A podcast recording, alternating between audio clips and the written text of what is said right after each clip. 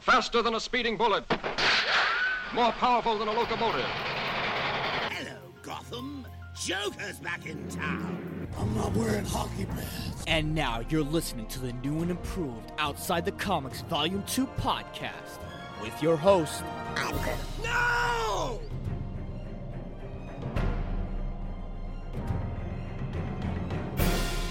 What is going on, OTC listeners? Another episode of Outside the Comics Volume 2 podcast is in your life today.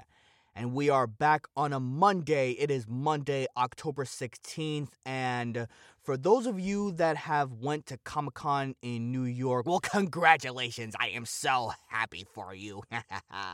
No, as you know, I couldn't go because I had to work. And pay bills and do adult things and, you know, just everything that adult that needs to do in terms of paying shit off and everything in between. But if you did go, I hope you had a great time. I know that there were a lot of things that, you know, I hate the feeling of fear of missing out, the FOMO, fear of missing out. I hate that feeling because every time when I see my friends and certain people having fun, having a good time, especially when I've been doing it for so long, you feel something. You feel something and it's like, God damn it, I really wish that I was there too. Charlie Cox was there.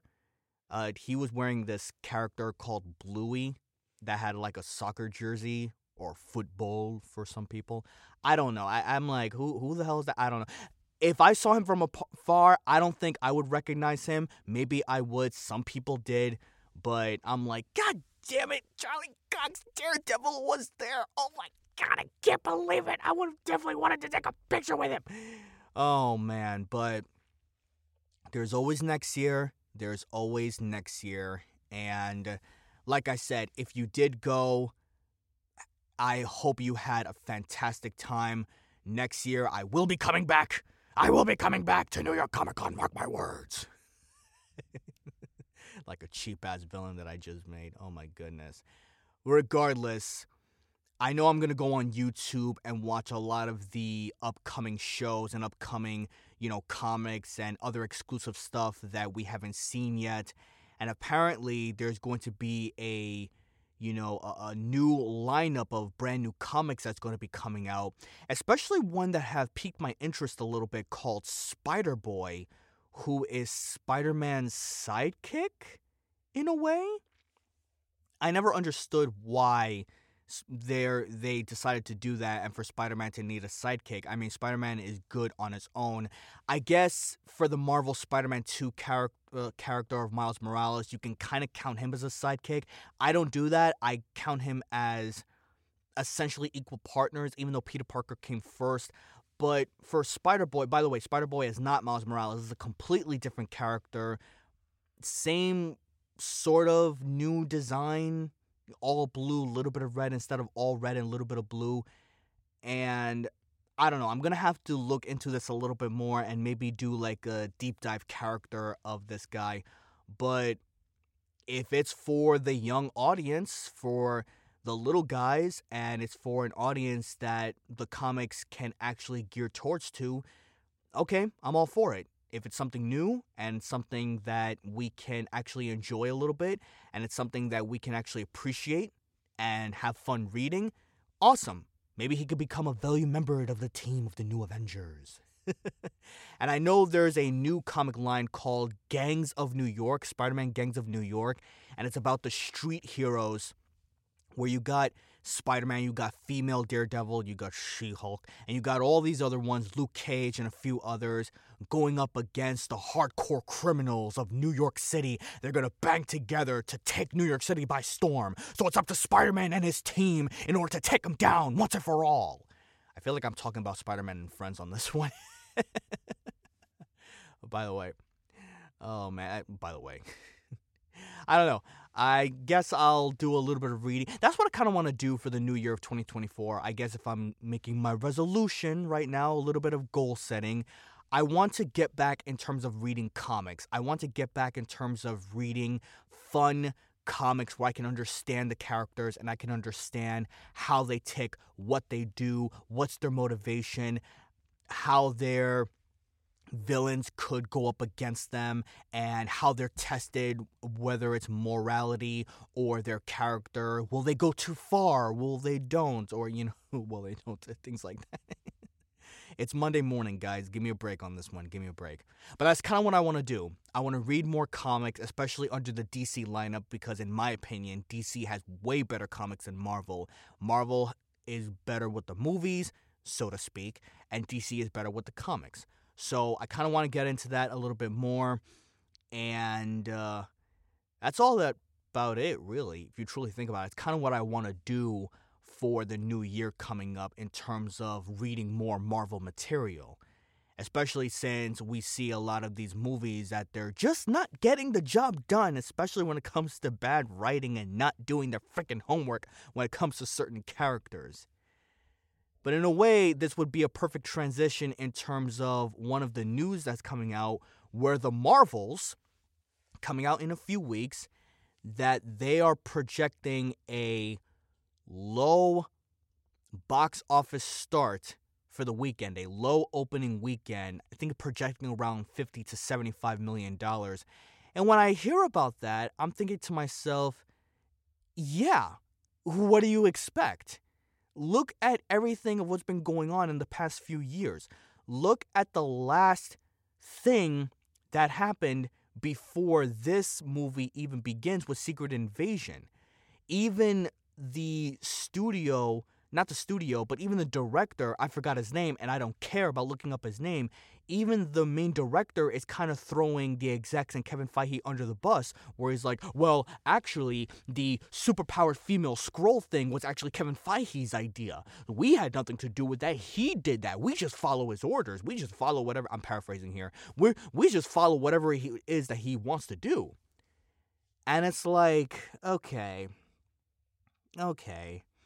By the way, this is the same guy that actually told us whether a show whether we should have high expectations when it comes to certain shows and certain movies and certain content coming out. This is the same guy that actually said that. So whoever you want to believe, do you, boo-boo. Do you, boo-boo. Whatever the case, I don't care. It's just... But anyway, let's get back on track here. The Marvels is projected to have one of the lowest openings in terms of the global box office for their debut November 10th. And once again, I looked upon the trailer. I actually looked at the recent trailer. I had no choice when I went to go and see the creator with a friend of mine. And, you know, they do their trailers and their, you know, their previews or whatever. And I watched one of them. I didn't care at all. And that's kind of where I am right now with the Marvel stuff going on. I don't care. I just don't care. I'm kind of numb at this point. I mean, I'm sort of enjoying Loki a little bit, but that's Loki. And I know the Loki thing is... We shouldn't even compare apples and oranges, but we are because they're under the same brand. I don't care about the Marvels. Me and my girlfriend were literally at the point where we're just like, do you want to go see it? And she goes, I guess. I mean, I haven't even bought the tickets where whenever a new Marvel movie comes out, I get so excited. And this was from pre-Endgame. I get so excited. I buy the tickets at least 2 to 3 weeks ahead of time. Where it's like, all right, well, let's have good seats. Let's have, you know, let's get there earlier so we can get our popcorn and our slushies and spend whatever we want to spend on because we want to enjoy ourselves. We want to have a good time. I haven't done that, primarily because I don't care. We're most likely going to see it the day after, maybe Saturday night, most likely. No, Saturday night? Yes. We're going to see it Saturday night. Right after my video game thing that's going to be happening, where I'm going to be training under the video game, you know, for voiceover and whatnot. And I don't care. I mean, look at everything of what's been going on so far. Ever since last week with the whole announcement of Daredevil firing its writers and Kevin Feige looking at all of this and go, this is not working. We're going to have to restart mostly all of this from scratch. Obviously, you can't do that with the Marvels because it's been postponed 5 times. But am I alone in this? Like, you tell me, am I alone in this? Like, no, there has to be a lot of people that are just sick and fed up of everything that's been going on. Sick and fed up of literally the bad content that we've been getting, which is why it's very interesting that other news came out and it says that Secret Wars, the epic movie after the Kang Dynasty, is going to be a soft reboot to all of this. It's going to be a soft reboot to the entire Marvel franchise as a whole. And I'm kind of looking at that, and I'm kind of on the fence about that. Do I think they need a turning point, a complete, literally just scrap everything and just begin anew? Absolutely. But then, does it fix all of the issues of what we've been getting? Does it fix the terrible writing, the bad CGI, the forced diversity of the MCU, the political messaging, the legacy characters, the characters before being tarnished? Does it fix all of that? Because if it doesn't, what the hell is the point? What the hell is the point of giving us a reboot if you're just going to do the same thing over and over and over and over and over again and nothing changes? If you're doing a soft reboot because you want to bring back certain characters that we thought we lost forever in terms of Iron Man, Black Widow, and a few others, I kind of get that, but again, what is the point if you're not going to fix what you have now? Maybe this is their way of saying, you know what, we've tried everything we could, and it's just not working. We might as well follow James Gunn's example with DC and Warner Brothers and just start the whole thing from scratch.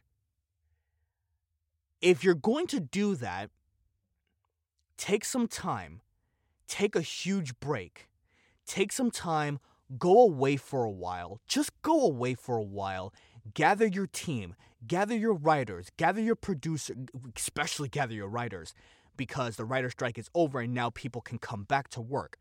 Gather your writers, gather your directors, competent directors, gather your producers, have a long meeting, and I don't mean a day, I mean a month, multiple weeks in advance. Talk about what is your vision, where do you want it to go, what do you want it to be, what do you want to change, what is the finality, what is the goal? Because you have to you have to have a clear direction in terms of where you want to go to reach that finish line. With Marvel phases 1 to 3, the main goal, the Infinity Saga, was about defeating Thanos. It was about the Infinity Stones.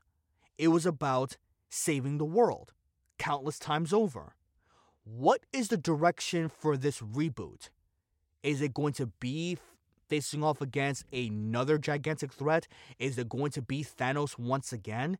Because I hate to break it to you, we're not old and we're not stupid.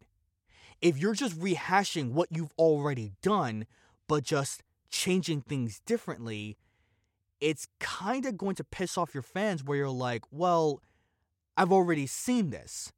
So what can you provide that's new, that's different, that's better, and that can actually pique our interest? I keep saying this over and over, and I hate when I admit this, but the superhero genre within Marvel as a whole is dying.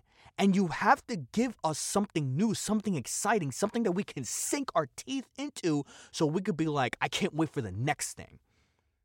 Where yesterday was good, but next week will be even better. I want Kevin Feige to go on record, to have a press conference to say, listen guys, we fucked up.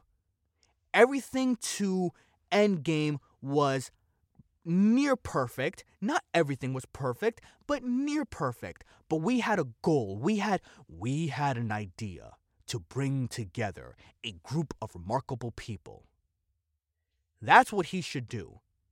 And just say, guys, in the last few years, we fucked up.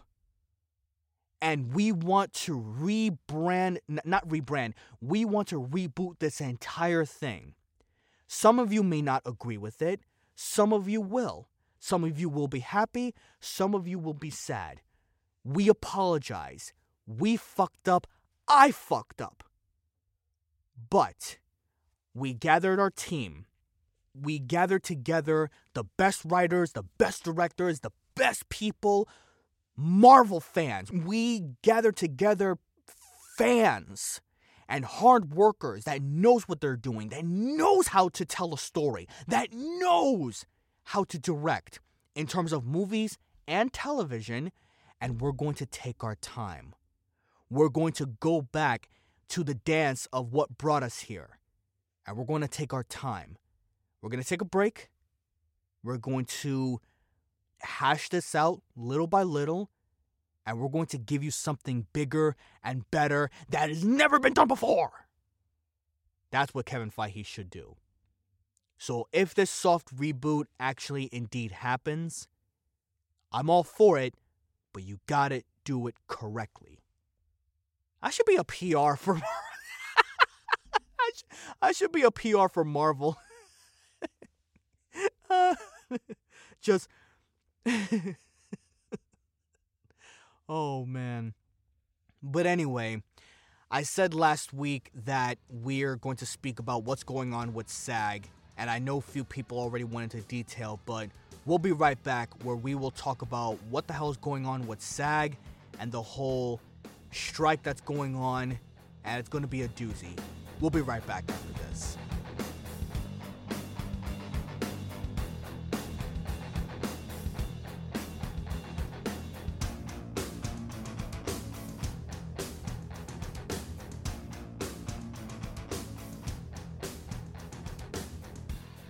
We thought we were going into a clear direction when the writer's strike ended.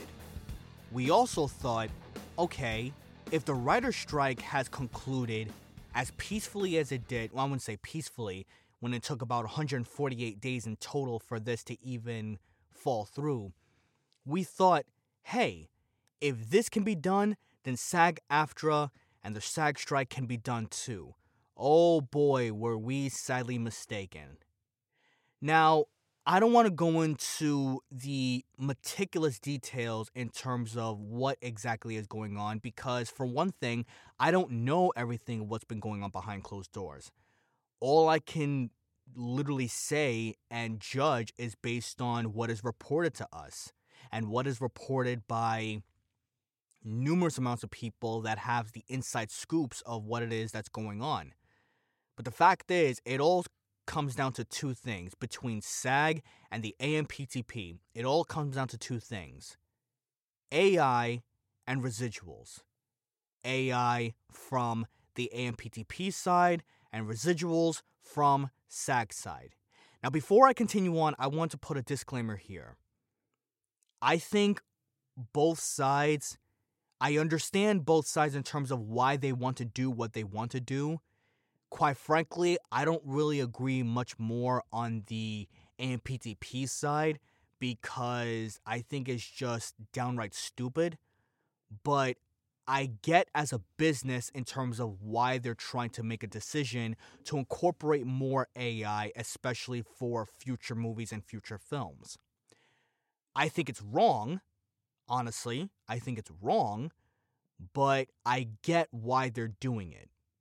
You know, this is a show where I look at both sides of the coin here.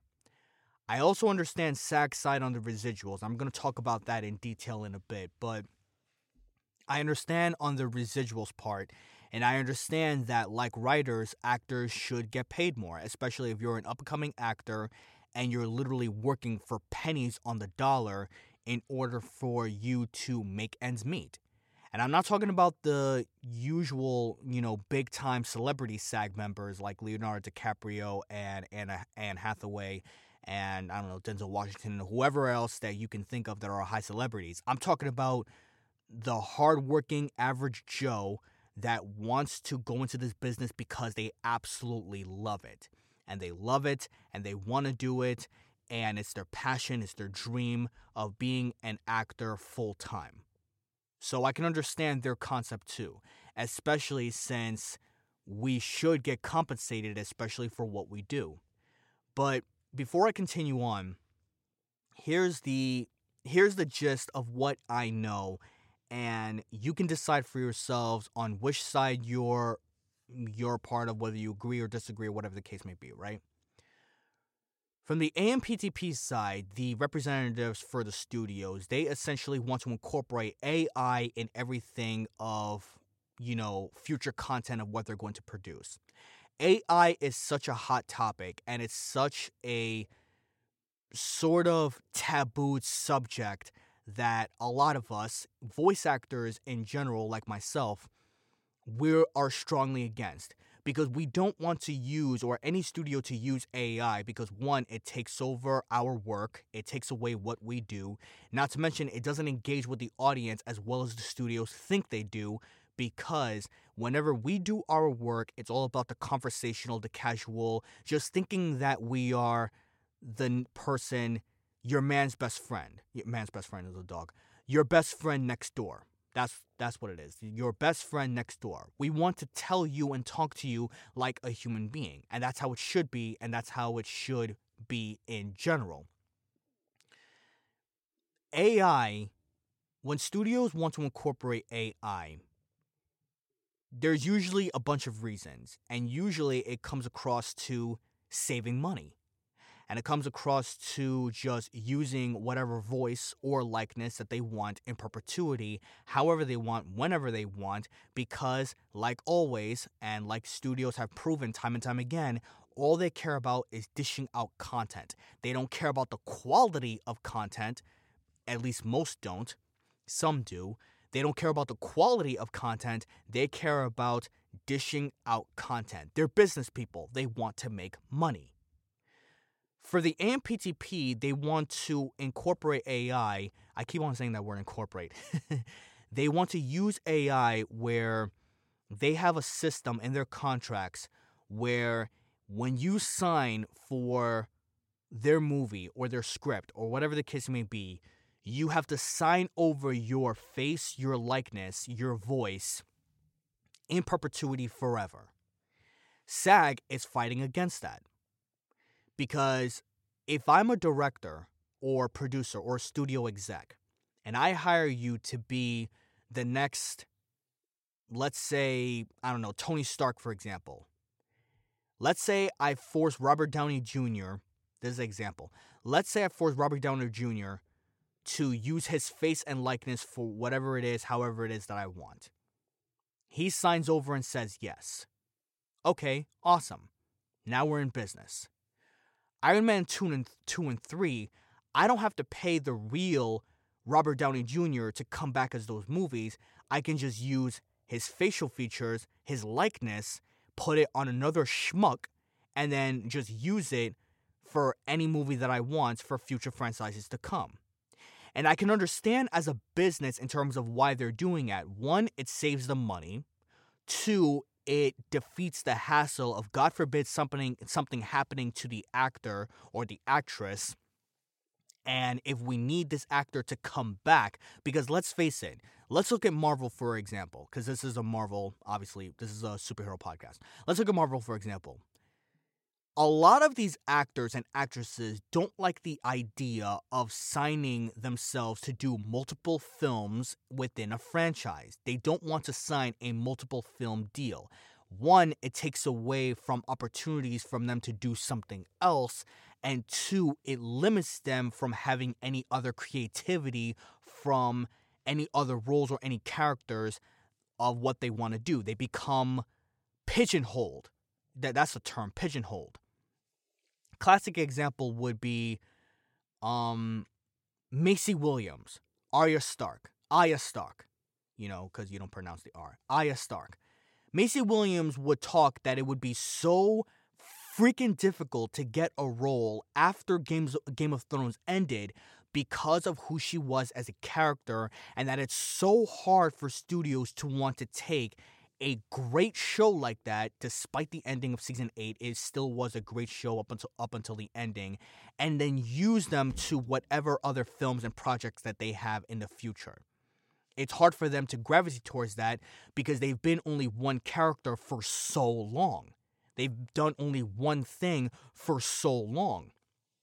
Another example would be Elizabeth Olsen. She hates the idea of not branching herself out to be anybody new, anybody different, and is only recognized as being Scarlet Witch or Mommy, shit like that. They hate that idea. So with the studio's perspective, they want to capitalize on using the actor's likeness and whatever image they want, and them essentially telling themselves, hey, if you don't want to do any more of my movies, if you don't want to do any more of my films, that's fine. I'll use your likeness, put this on this other actor, pay him or her a fee, and then you can go on and do whatever it is you want to do. The problem with that is if you do that, one, the audience is going to tell that it's fake. We're not stupid. We're not dumb. We're going to tell that it's fake, and we're going to be taken out by the experience of the movie right then and there. Not to mention, that essentially prevents studios from paying the actors or the actress, because once something is in perpetuity, that means forever. So if I hire you for something for your likeness and it's forever, I don't have to compensate you anymore on using your likeness however it is or however way that I want. SAG is fighting against that. And it's kind of bullshit if you truly think about it, because if I'm getting my likeness taken, you best damn well believe that I want to cut every time you use my face to however it is you want. What if you put me in a porn video and my face is on it, but that's not really me? Oh, but it looks like you. It sounds like you. And I can't work with you for your future projects because I just saw you in this porn video. What the fuck? I was never a part of that. I never signed away, but you signed your likeness away. You signed your facial features, your voice away in perpetuity. It's in the contract. Do you understand why this is a huge problem for SAG? So, like I said, as a business, I get it when the studios are doing this. Especially with Marvel, if they want to bring back Tony Stark and they want to bring back they want to bring back Robert Downey Jr., they want to bring back Scarlett Johansson, Chris Evans, and whoever else they want to bring back. AI could save them a whole lot of hassle and a whole lot of money for them to dish out whatever content they want. But it screws over the actors because they're the only ones that can actually bring those characters to life. It becomes a problem. So I completely understand why SAG is fighting against that.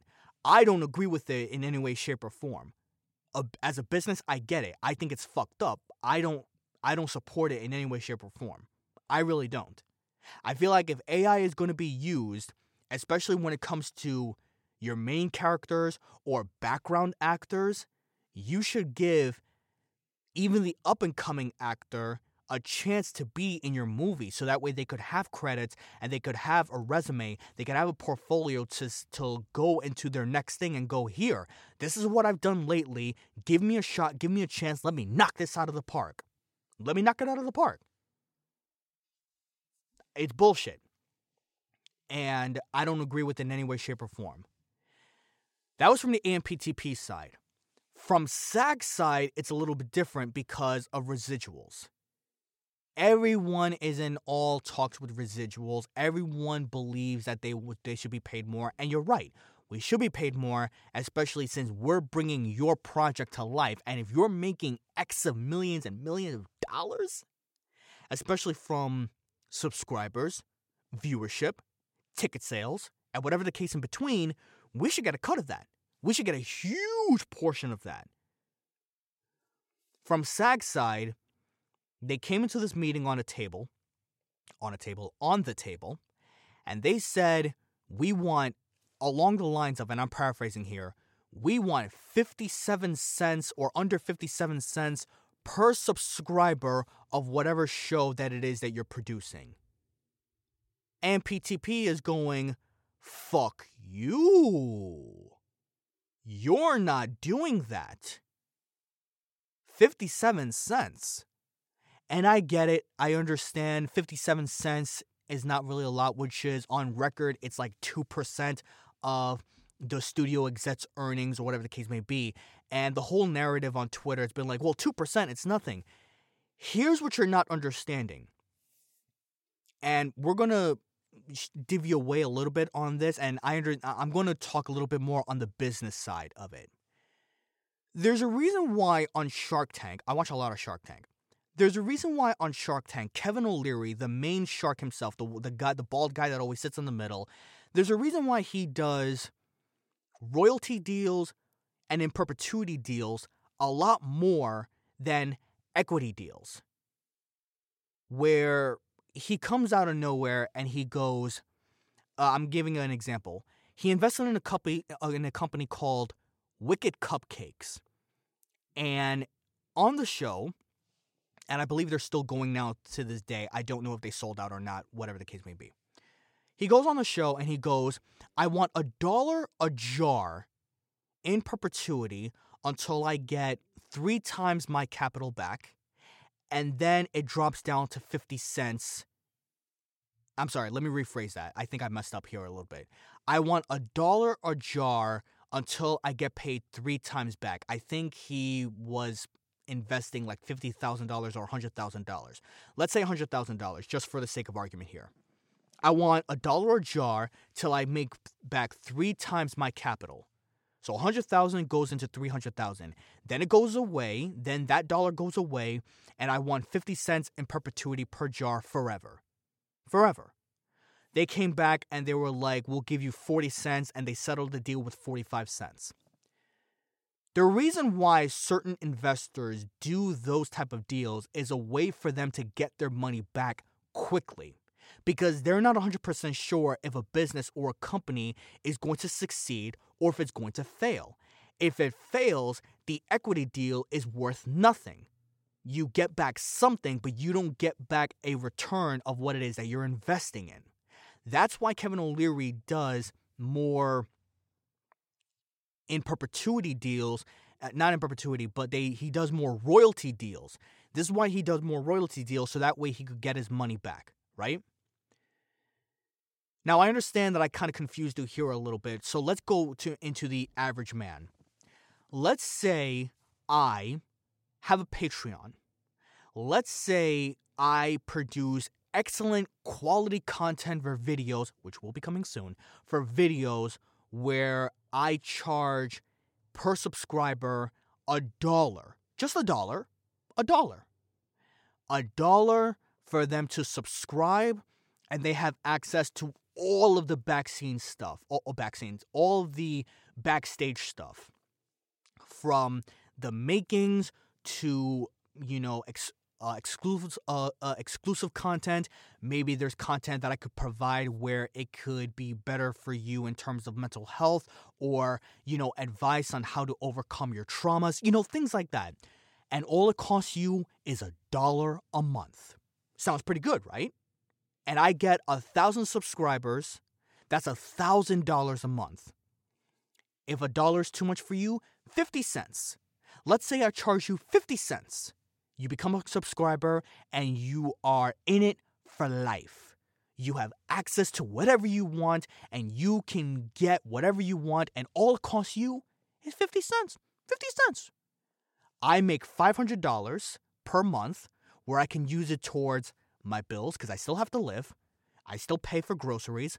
I then reinvest into my company so I can produce better quality content, entertainment content, for you. You give me 50 cents per month. I get paid. It all adds up together. $500. Okay? That's all I get. 500. That's it. And then, in return, I produce great quality content for you. Win-win, right? Win-win, right? Let's look at this as the same concept in terms of what SAG and the AMPTP is doing.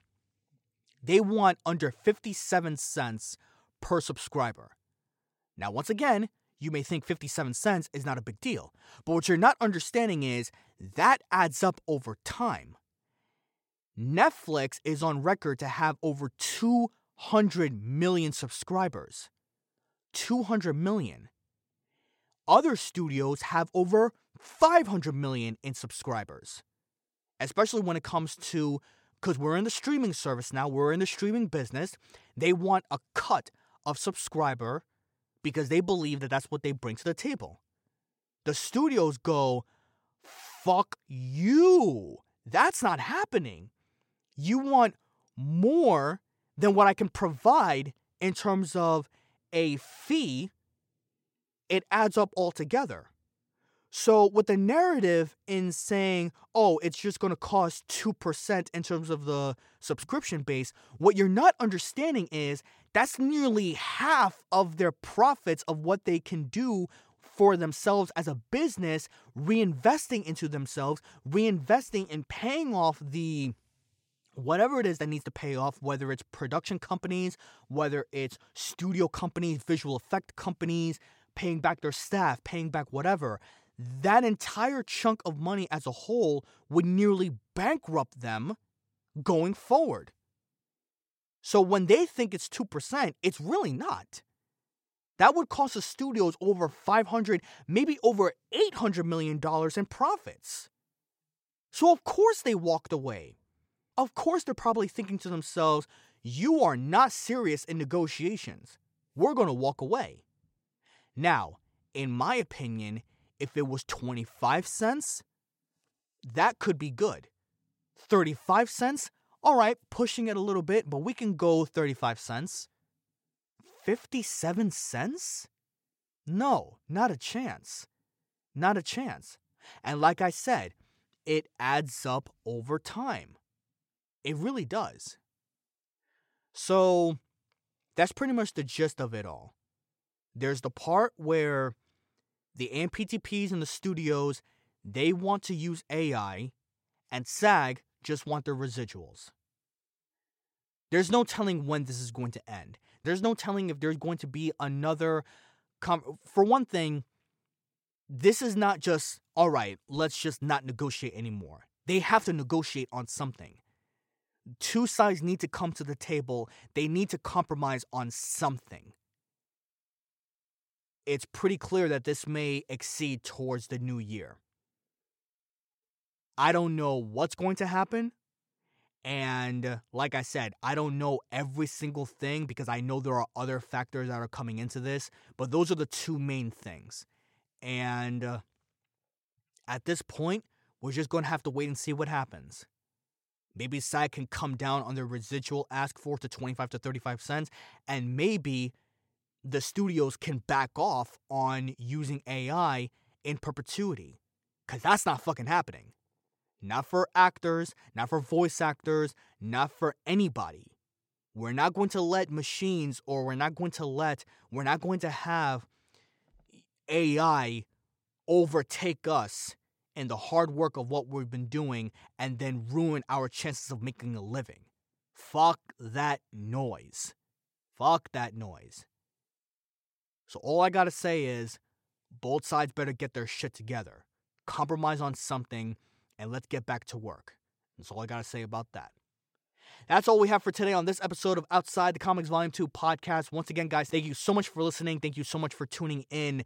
If you have any questions, comments, or concerns, if you think I am out of line, if you want to have a conversation about this in any way, shape, or form, you know what to do. Go to voiceofgarcia.com, go all the way to the bottom of the page, and then email me directly, where I will see whatever you want to say, and then I can talk about it on the next episode. Don't forget to like, subscribe, and share this podcast. It does me wonders. We are so close to episode 200 of Outside the Comics Volume 2. I can't wait to provide what I can provide, and maybe I should follow James Gunn and Marvel's plan on rebooting my thing. Maybe it's time for me to do something new. Maybe it's time for me to treat this more as a business as opposed to a fun hobby. And I say by episode 200, I have a few things planning. And, with me making a different transition in my life right now, I can't wait to show what I can do. and I mean show what I can do. Tune in next week where we will talk anything else when it comes to Marvel comics, movies, shows, movies, whatever the case may be. And remember, if you haven't gotten your Marvel Spider-Man 2 game yet, what are you waiting for? Go get it now! Pre-order it, and then it's coming out this upcoming weekend. It's going to take me some time to play it, but I'm going to take my time and avoid any spoilers. Shit. Remember, guys, when it comes to anything that we talk about, if you hear about it and you read about it, I talk about it, controversial or otherwise. Stay safe. Till next time. I'm done. I'm through. Peace out.